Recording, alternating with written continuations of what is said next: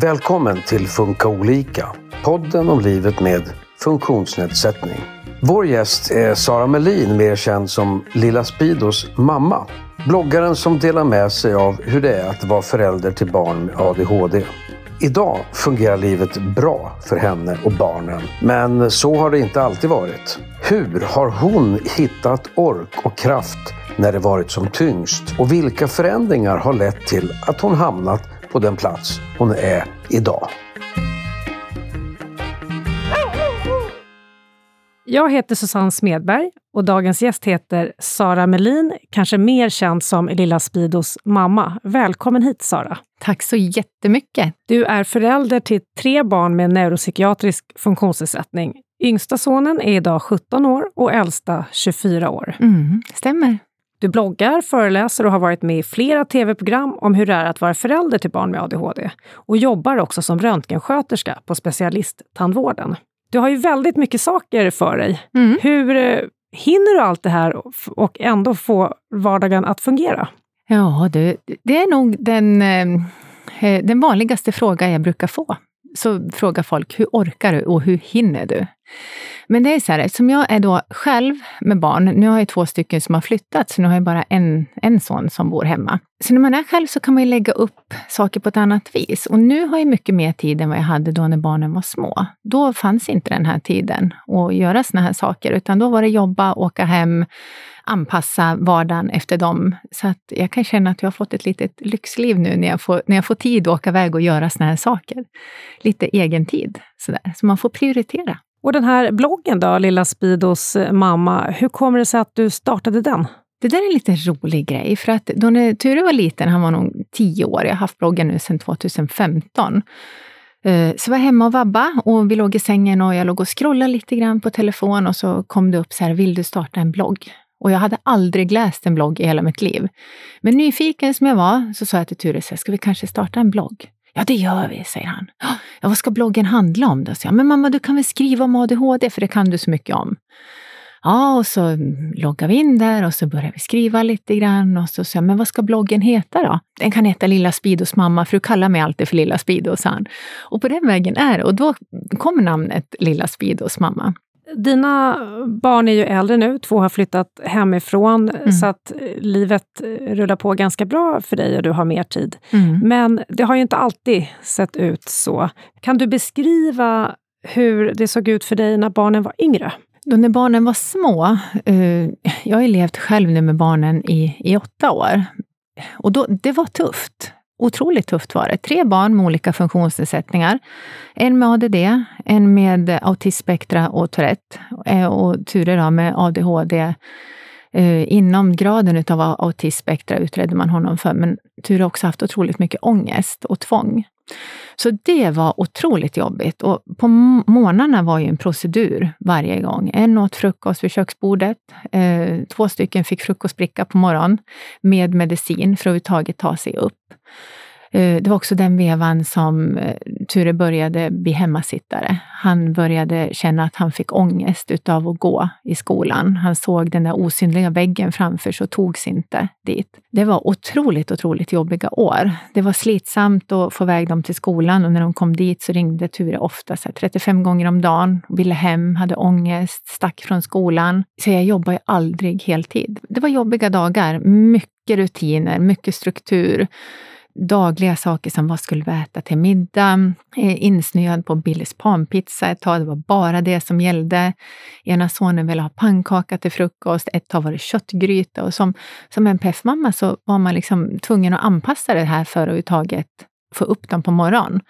Många tyckte väl att men, nu får du sluta och köla. De ska inte bestämma. Men jag kände snarare att jag anpassade för att de skulle ha ork för att ta sig till skolan. Du sa att du jobbade inte heltid vid den här tiden. Hur hann du jobba alls? Jag var ju tvungen. Jag, jag hade ju ingen val. Jag var ju själv och jag hade ett hus och jag hade tre barn att försörja. Det var otroligt tufft och ibland så var det nästan svårt att få ihop ekonomin för att få till det. Men jag hade ju då, då var det ju vårdbidrag som jag hade. Inte så mycket pengar, men, men det, det täckte upp en liten del i alla fall. Ja, det var super, super tufft. Och jag var hemma mycket. Jag vart också sjukskriven och gick in i väggen en sväng också. Var hemma också då. Men ja, allt går. Man får liksom tänka att ja, nu, nu ser livet ut så här och så får man anpassa efter det helt enkelt. Vad hände då när du blev sjukskriven? Helt plötsligt en dag så orkade jag bara inte längre. Ture var liten. Eh, det var julafton och Ture var bara ett halvår gammal och jag hade två stycken äldre barn och med diagnoser som inte visste hade diagnoser då. Så det var otroligt slitsamt att höra från omgivningen att sätt lite hårdare gränser. Du måste liksom strukturera upp Sara, du måste visa vem som bestämmer. Du kan inte tillåta dem att äta den mat som de vill ha hela tiden och så vidare. Svårt att ta sig till skolan, svårt med kläder, svårt att sätta på sig strumpor. Men det var alltid en procedur. Vi kom väldigt sällan iväg på någonting. Och sen var väl jag den där lilla duktiga flickan. Jag ville ha fint och städat hemma. Så på julaftons natten till julafton så vaknade jag utav att jag var kissnödig, jag skulle gå upp och kissa och när jag skulle gå upp så kände jag att det, det, det gick inte. Jag, jag, tog mig knappt upp i sängen utan jag var så yr. Och jag vet att jag höll mig i väggarna och jag gick in på toaletten och jag skulle kräkas så yr var jag. Och så, nej, det kom ingenting. Och så gick jag in och så lagade jag mig igen och jag trodde att jag hade åkt på magsjuka. Så hela julafton låg jag och mådde jätte, jättedåligt, men jag fattade liksom inte riktigt vad det var. Och efter en vecka så sökte jag hjälp på hälsocentralen och då tittade de på mig och sa, men du vet att vinterkräksjukan i Åsala, den är ganska tuff. Så att du hem och ät ris och fisk så ska du se att det här går över. Och jag gjorde det, men det, var, det gick inte över i alla fall, utan jag fick mer och mer yrsel. Jag kände mig så konstig i kroppen. Jag kände att jag tog luftsteg när jag gick och jag kunde inte alls förklara vilken känsla jag hade. Så tog det någon vecka igen och så var jag uppe igen på hälsocentralen och då hade jag börjat rasa i vikt och jag mådde hemskt dåligt. Och då sa de, men du vet att du har nog fått kristaller på öronen, så att du, du ska hem och så ska du ligga på sidan av sängen så ska du slå dig i huvudet så här och så ska du se att de hamnar rätt. Och jag hem och försökte fixa det där, men det vart inte bättre för det. Och några veckor efter det då skulle jag ta med barnen på ICA. Och då hade jag tre barn med mig, var på ena satt och skrek i kundvagnen. En välte en så här kaffepyramid och den andra drog iväg. Och då när jag stod där, då bara kände jag så här, shit alltså nu, nu, nu dör jag. Nu kan inte jag andas längre. Så jag fick världens panikångestattack inne på ICA Maxi utan att fatta vad det var. Jag var ju livrädd naturligtvis. Så jag lämnade vagnen, jag tog barnen och så ut och så satt jag med bilen och så bara hyperventilerade och tårarna bara rann. Och så tog jag kontakt med läkaren igen och så tittade han på mig och sa, men Sara, hur mår du? Och då var jag som lille skutt. Tårarna bara spruta. Jag mådde jättedåligt. Och då vart det raka vägen till psykosociala teamet och träffa en psykolog. Och hon hjälpte mig väldigt, väldigt bra. Men hon hade ju ändå inte inriktningen på MPF. Så att det fick jag inte någon hjälp med. Men jag fick ju hjälp med att sänka mina egna krav. Så att jag mådde ju bättre till slut. Men trots att du hade, eh, du har beskrivit att du kämpar på med frukost och får jag till skolan och ändå förstår att det är lite tuffare för dig än andra. Mm. Du hade, hade inte då reflekterat över hur liksom, tufft och hur lite ork du hade egentligen, eller? Jag körde nog bara på. Det fanns bara en väg. Jag var ju tvungen att klara allting. Det, jag kunde inte bara lägga mig ner. Det fanns ingen som försörjde mig. Så att nej, jag tuggade på. Och jag, jag fick ju symptom sen igen och vart ju dålig igen. Men då lärde jag mig sen att kunna hantera det där på ett annat sätt. Jag fick ju verktyg. Var det vändningen för dig, den här sjukskrivningen och panikångesten och att du fick hjälp med det? Ja, jag tror det. Det var då jag lärde mig att hitta strategier. Jag var ju tvungen till att göra det. Jag, nu när jag var utomlands, så faktiskt nu när jag satt på planet så har de ju såna här lappar, vet man ska rädda sig själv. Och jag tänkte på det då, att det är precis vad vi också NPF-föräldrar måste göra. Vi måste vi måste rädda oss själva först för att vi ska orka rädda våra barn. Att det är så otroligt viktigt att vi mår bra, så, så bra som vi kan må. För är du i en nedåtgående spiral så är det jättetufft. Mår du inte bra så orkar du inte heller med hem och med barn och omgivningens alla krav. Vad är det för krav eh, du har känt från omgivningen då? Oförståelse. Kanske att jag ska sätta högre krav just det här med att hon, Ture inte gick i skolan, så var det ju mycket att, ja men hur kan du låta honom vara hemma? Hur kan, du vill bara ta med honom till skolan. Hur kan du låta honom vara med på en hockeyträning när han är hemma? Eller hur kan du låta honom sitta framför datan istället för att vara i skolan? Men det var ingenting som jag tillät. Däremot så kanske jag kände det att, ja, men, om jag tänker på oss vuxna, är vi sjukskrivna och mår dåligt, då får vi ofta höra att, ja men, gör saker som du mår bra utav, så att du ska orka. Blir vi sjukskrivna så kan vi få på recept att du ska träna, eller du ska vara med kompisar, eller boka in en tekväll med din väninna, eller vän, eller gå på bio. Medan deras barn straffar vi många gånger istället. Är de hemma och de är sjukskrivna från skolan, då tar man bort allt som barnen kanske behöver och mår bra av. De kanske orkar vara med kompisarna på kvällen, men de klarar inte av att gå till skolan. Och det fick jag kämpa väldigt mycket för, för att få den acceptansen. Men jag har nog alltid stått på mig den frågan, att jag har känt att jag har gjort rätt. Vad betyder det när omgivningen ändå lägger sig i och, och tycker massa saker? Det är svårt. Det har hänt mig massor med gånger. Eh, om vi ska gå ut och käka med vänner till exempel och så vägrar helt plötsligt någon av barnen och säger att jag ska inte gå. Och då kan jag inte lämna dem hemma, inte när de var små, utan då var man ju tvungen att stanna hemma. Så det var många gånger vi var tvungna att avbryta eh, saker som vi skulle iväg på för att det inte funka, för att det blev en låsning. Vi kanske hade förklarat dåligt vad vi skulle göra eller vi hade inte förklarat vilken mat vi skulle äta. Vart man bortbjuden och man frågar sig, vad, vad är det för mat så att vi kan berätta? Ja, men det kan jag inte berätta, det är en överraskning. Och det funkar inte hemma hos oss, utan vi måste veta vad det var för mat, vi måste veta vilka som kommer, vad vi ska göra, vilken tid vi ska gå hem och så vidare. Och det var svårt för omgivningen att förstå. Så att jag kan säga att jag tappade mycket, många vänner på, på vägen som inte förstod. Men de som är kvar, de är fantastiska. Har du för egen del behövt eh, släppa förväntningar på att vara förälder eller familjeliv? Mm. Att du har mm. behövt dela med det? Mycket, mycket. Och det är ju någonting jag har, alltså, som jag ofta pratar om också på mina föreläsningar. Ture gick ju nu på Magelungen och jag gick på familjebehandling där. Och en dag så sa min terapeut åt mig så här att har du någon gång tänkt på att släppa förväntningarna och skapa fina minnen istället? Och jag blev bara, jaha, vad ska jag släppa på förväntningar då? För vi har ju alla förväntningar. Jag hade också förväntningar om att jag skulle få en familj som skulle funka helt normalt.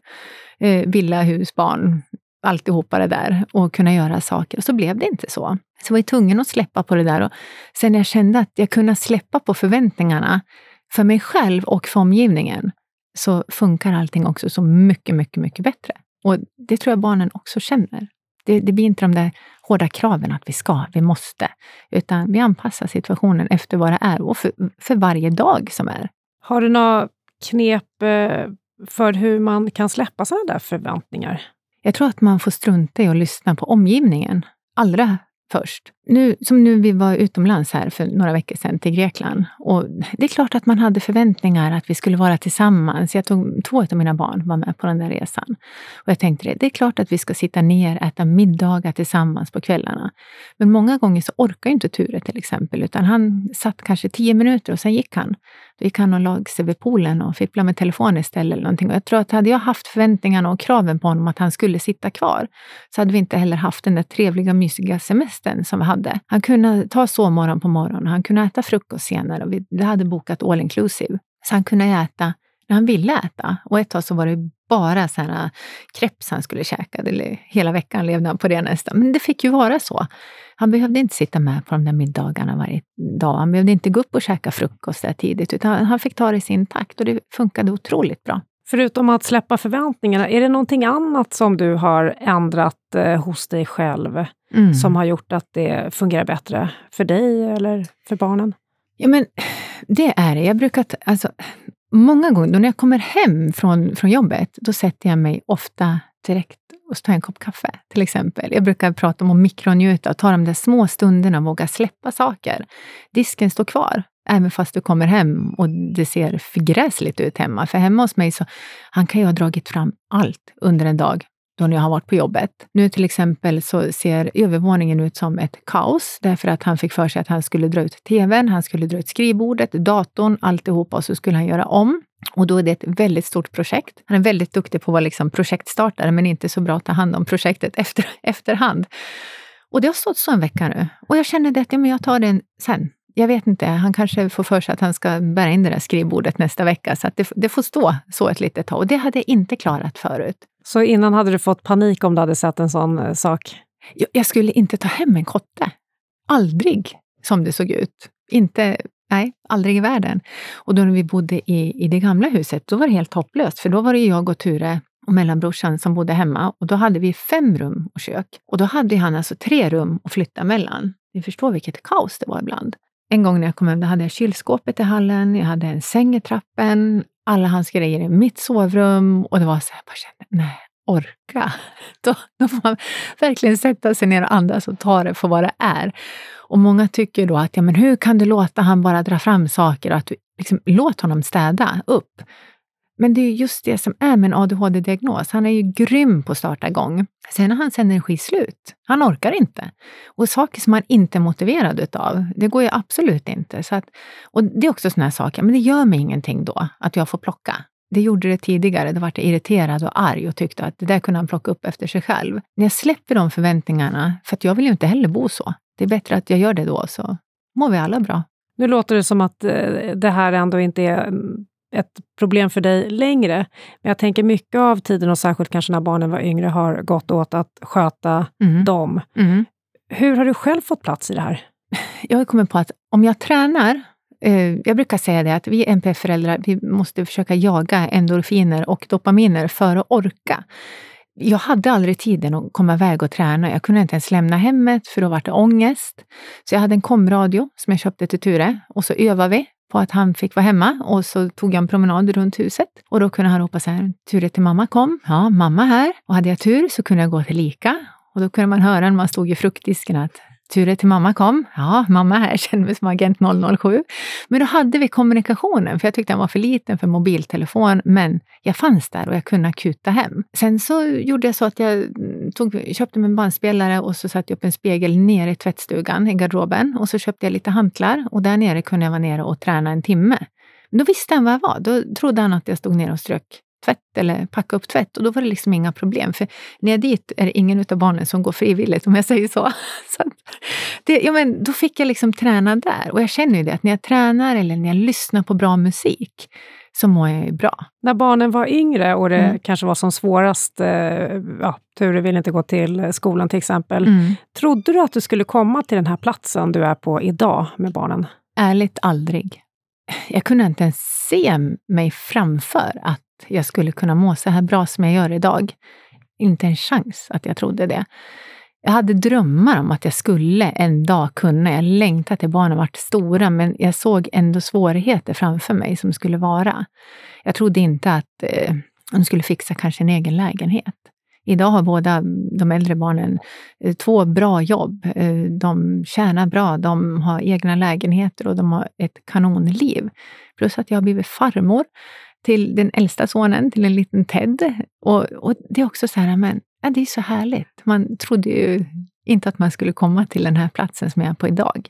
Det här med att eh, balansera mellan botten och att hålla livet, eh, eller hålla sig ovanför vattenytan. Mm. Eh, hur hanterar du sådana situationer idag, om du känner att du är på väg att ramla ner igen? Om jag, jag, jag, kan känna det om det blir för mycket. Om, till exempel då när Ture nu skulle börja skolan igen. Han gick ju ut nu på Magelungen. Han hade ju haft streck i, i alla betyg och hamnade till slut på en resursskola som var fantastiskt bra och han gick ut med betyg men saknade två. Och då var det så här, men han ville inte börja skolan igen utan han skulle börja på kommunens aktivitetsstöd. Och det tänkte jag, men det blir bra.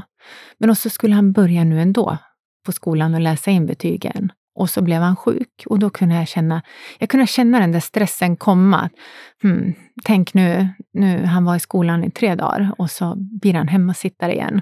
Men innan jag åkte hit idag så sa han så här, mamma, jag kan i alla fall lugna dig med att jag vill gå i skolan. Jag kommer inte hamna där igen. Och då bara kände jag, skönt. För att någonstans så tror jag att man, man slår på alla stresspåslag som bara finns för att man är inne i samma situation igen. Man, man får, då brukar jag mikronjuta. Jag får sätta mig ner och tänka eh, effektivt att jag njuter och att jag får vila och inte stressa framför allt. Och är det så att jag får yrsel, för det kan ju också komma när jag blir stressad, så får jag också försöka, jag har lärt mig att backa och tänka att men nu tar jag en sak i taget. Det här med att eh, det är tufft att vara förälder till barn med NPF. Mm. Finns det också någon styrka i det som du kan känna igen dig Ja, men det gör det. Det finns jättemycket styrka. Jag, jag brukar ofta tänka på att jag skulle aldrig varit den människa jag är idag om jag inte hade mina barn. Och de ger en otrolig styrka som jag kan se idag. Det finns ju inte ett ord som heter nej, till exempel, hemma hos oss, utan allting går. Man löser det på ett eller annat sätt. Otroligt, otroligt lösningsfokuserad.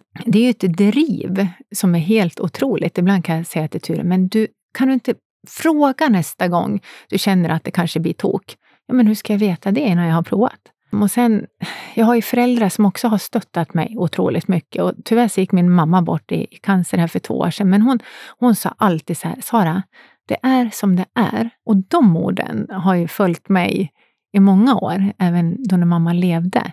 Just det att, ja, det är som det är. Så då har jag halsband här, en liten belock där. Mm. Ja, vad fint. Det är som det är. Och då, ja men, stannar man i den stunden, ja, jag kan inte påverka det här. Då blir det lite lättare. Jag tror man ska inte grubbla så mycket, utan jag är nog ganska pragmatisk också i att ja, vi får ta tag i situationen som den är nu. Jag kan inte hålla på att tänka så himla mycket framåt. Tänker jag bakåt så ser jag mer de lyckliga stunderna vi har haft än de jobbiga. Och jag tror att vi är så som människor. Vi, vi glömmer ofta det som har varit jobbigt. Vi, vi kommer ihåg de roliga stunderna. Jag tror att vi måste tillåta oss det också som NPF-föräldrar, att vi kan få skratta åt allt tok som har varit. Idag kan jag ju skratta åt gångerna då när Ture klättrade på hustaket eller när han gick med, på taket med flytväst och boxeringslina runt skorsten för att han skulle laga mina takpannor. Men i stunden då var det ganska jobbigt. Eller när han sprang omkring med flaggan runt sig och hoppade i poolen eller i med hockeyutrustningen och sådana saker. Då var det fruktansvärt jobbigt. Men idag kan vi skratta åt det och tänka att herregud, hur orkar jag? Men man gjorde ju det. Man tog sig igenom. Konstigt, men man gör det angående det här med omgivningen, att de tycker och tänker om saker och ting. Du har ju också fått flera orosanmälningar genom åren. Mm. Hur har det varit? Sjukt jobbigt. Första orosanmälan, den kom då Ture inte alls var så gammal, när han gick i fyran. Han eh, tog sig inte till skolan och eh, började bli hemma mer och mer. Vi hade ju också precis separerat. Då när vi fick den orosanmälan, jag blev på riktigt livrädd. Eh, därför att jag visste inte vad det innebar. Jag tänkte så här, här bor vi, båda två har jobb, eh, bodde i hus, tre barn. Det alltså ett, ett bra liv, förutom separationen. Då. Och så han som inte tog sig till skolan och hade börjat få mer och mer ångest. Första tanken som var då när jag fick brevet hem, det var att nu tar de mina barn. Vad har jag gjort för fel? Jag anklagade mig själv otroligt mycket hur vi hade kunnat fått en orosanmälan. Men då när vi kom till socialtjänsten och hade det där första mötet så sa hon det att ja, men det handlar inte om att vi är misstänksamma mot er som föräldrar, utan det handlar om att vi har oro för ert barn som inte tar sig till skolan. Vi måste reda ut vad det är och vi kommer kunna hjälpa er med insatser. Och då hade vi slitit så otroligt så mycket, så många år, så att det var lättnad att få sitta och prata med dem. Jag kände att äntligen, nu äntligen så är det någon som, som kommer kunna hjälpa oss på möten. Nu efterhand så kan jag känna så att de där mötena, det var egentligen inte någon bra samverkansmöte, utan det blev ju snarare, alltså vi kände oss ganska små som föräldrar och, och med Ture i de där mötena, för att det var aldrig någon som tog tag i saker. Det var ganska ja men, bra möten, det lovades massa saker hela tiden, men det var ingen uppföljning. Så fyra orosanmälningar fick vi. Den sista orosanmälan den kom ju då eh, 2020, nu, nu ska vi se, eh, jo 2021. Det var samma år som min mamma gick bort och den fick vi precis till sommarlovet. Då hade Ture varit hemma sen i påskas och sa att nej, nu, nu struntar jag i det här. Nu går inte jag till skolan med mamma, sa han, utan jag är så less på alla er vuxna som bara lovar och lovar och lovar hela tiden och säger att ni ska hjälpa mig, att det ska ordna sig, men ni bara skiter i det. Och då kände jag att nej, jag kan inte tvinga iväg honom längre. Det går inte, utan det måste finnas andra former än skolan när det inte funkar. Och då, då fick vi den där orosanmälan och så ringer hon från socialtjänsten och säger att ja, Sara, då, då har det kommit en till. Ja, och vad, vad, vill du att vi ska göra? Vi vet ju att det är inget problem hemma. Men vad ska vi göra? Vill du att vi ska gå vidare? Och jag sa det, det vill jag. Och jag krävde också att vi skulle få plats på en resursskola för att han skulle kunna ta igen den där tiden som han hade förlorat. Men det fick vi inte, utan det vart ju avslag på avslag. Så hamnade jag hos en annan kvinna som sa att nu har jag läst igenom era papper flera år tillbaka och ser att så här kan vi inte fortsätta ha det, utan han måste få komma någonstans där han kan få chans och ja, men få självförtroende tillbaka och en självkänsla. Och i samma veva då så hade vi varit med i programmet Uppdrag granskning på, på SVT, Bokstavsbarnen. Och jag vill inte tro att det är på grund av det, men någonstans får mig att tro att det kanske är det som gjorde att vi hamnade till slut på Magelungen. Och den skolan, alltså det var bara det var bara wow när vi kom dit. Första terminen då fokuserade de på att få Tures självkänsla tillbaka. Det var knappt någon skola. Det var mycket så här, men vi går på stan, vi äter hamburgare. De allierade med Ture för att försöka få honom att må bra och växa och kunna få ork och ta sig in på en lektion eller ha något ämne. Så att ja, det var häftigt att se. Han har vuxit. Han gick ju till tionde skolår sen och tog igen jättemycket. Så att, ja, det, fin det finns hjälp och stöttning att få. Där. Och jag tror att man ska inte vara rädd för en orosanmälan. Man ska, det är så dumt att det heter orosanmälan tycker jag för oss föräldrar som har barn med NPF. För att det är det enda sättet egentligen som vi kan få rätt stöd och hjälp ifrån. Det är när vi får en orosanmälan eller när vi hamnar hos socialtjänsten. Det här med att eh, få de här avslagen och hela tiden känna att man är liten då i jämförelse med ja, skola, socialtjänst och andra myndigheter. Mm. Hur orkar man gång på gång fortsätta den kampen så att säga? Det är det som är lite sorgligt. Därför att många gånger kan jag känna det att har man, har man turen att ha resursstarka föräldrar som orkar så har man kanske också större chans. Men är man då förälder som inte orkar, som inte klarar utav det här, det, man kanske har en egen diagnos i bagaget, man, man kanske inte har motivation, man, det har blivit avslag hela tiden och man har hamnat i en utbrändhet eller depression, då är det ju svårt jag kände väl hela tiden att ja, jag hade liksom ingen val. Och till slut så var det också så här, eftersom jag, jag brinner för frågan för barn med NPF och jag började ut och föreläsa, så var det också så här, ska visa att det ska gå han ska klara det här på ett eller annat sätt. Och då när jag tog bort mina egna förväntningar också, att han, han behöver inte klara skolan som alla säger, utan det finns andra vägar att gå. Du kan gå högskolan, du kan, eller inte högskolan, du kan gå folkskola, eh, du kan få hjälp via kommunens aktivitetsstöd, du kan plugga vidare på ett annat sätt, du kan få praktik eller något annat. Så, fin, så självklart så finns det andra sätt att ta sig vidare i livet. Du har ju sagt eh, mycket kloka saker här och eh, kommit med mycket tips. Eh, vad skulle du säga har varit absolut viktigast för dig? Att släppa på förväntningarna och skapa fina minnen. Faktiskt. Jag brukar också tänka så här att har det varit en skitdag så kommer en dag imorgon också. Det är också ett ord som jag brukar använda mig av, att allt börjar nu. Det som var i gårdagen, det kan vi inte göra någonting åt det som var för tio minuter sedan kan vi inte göra någonting åt. Och att vara lågaffektiv. Det har hjälpt mig otroligt mycket. När jag började tänka i andra banor och inte tog utbrotten då när det var som värst och började diskutera emot och så vidare, så då har det blivit mycket, mycket lättare. Och det har också gett mig mer ork. Det, nu är det nästan så att jag kan tävla när han får ett utbrott, att försöka vara den mest lågaffektiva och tänka så här, ja, jag vann 1-0. det, utbrottet gick inte vidare, eller det förlängdes inte. Låter det också som att du är väldigt snäll mot dig själv och inte ältar saker som har varit? Mm, jag har blivit det. Jag var inte det förut. Då fördömde jag mig själv också. Jag fick dåligt samvete om jag blev arg. Eller jag var, eh, men, det var jobbiga känslor. Det var många kvällar då när jag grät mig till sömns och kände att men jag orkar inte på morgonen när jag vaknar. Jag orkar inte ta en dag till. Jag visste att det vart bara tok och det vart mycket bråk och skrik. Och, nej, otroligt jobbigt. Men idag har vi något helt annat. Ture sa för inte så länge sedan också att mamma, jag är så, jag är så glad att du, du blir inte så där arg. Utan även om jag har gjort något dumt så vet jag att du, du blir inte arg så att du blir skogsarg. Utan du blir, du blir arg på ett bra sätt. Och då tänkte jag, vad skönt. Undrar hur jag är då. Det är en fin komplimang, ja. att bli arg på ett bra sätt. Ja, faktiskt. Och därmed säger jag stort tack till dig, Sara Melin, inspiratör, föreläsare och bloggare. Tack så jättemycket.